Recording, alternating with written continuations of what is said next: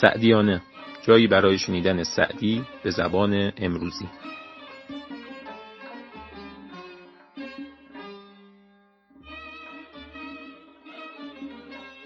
به نام خداوند جان آفرین حکیم سخن در زبان آفرین. خداوند بخشنده دستگیر کریم خطا بخش پوزش پذیر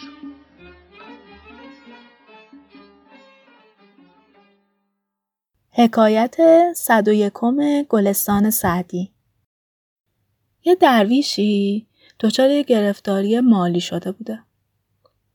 یکی بهش میگه فلان کس خیلی مال و منال داره. درویش گفت اونو نمی‌شناسم میشه منو ببری خونش؟ اون شخصم میگه باشه با هم میرن خونه اون شخص قدرتمند. وقتی درویش وارد خونه میشه یه آدم عصبانی و بیحوصله رو می‌بینه. هیچی نمیگه و میاد بیرون. شخص راهنما بهش میگه چیکار کردی؟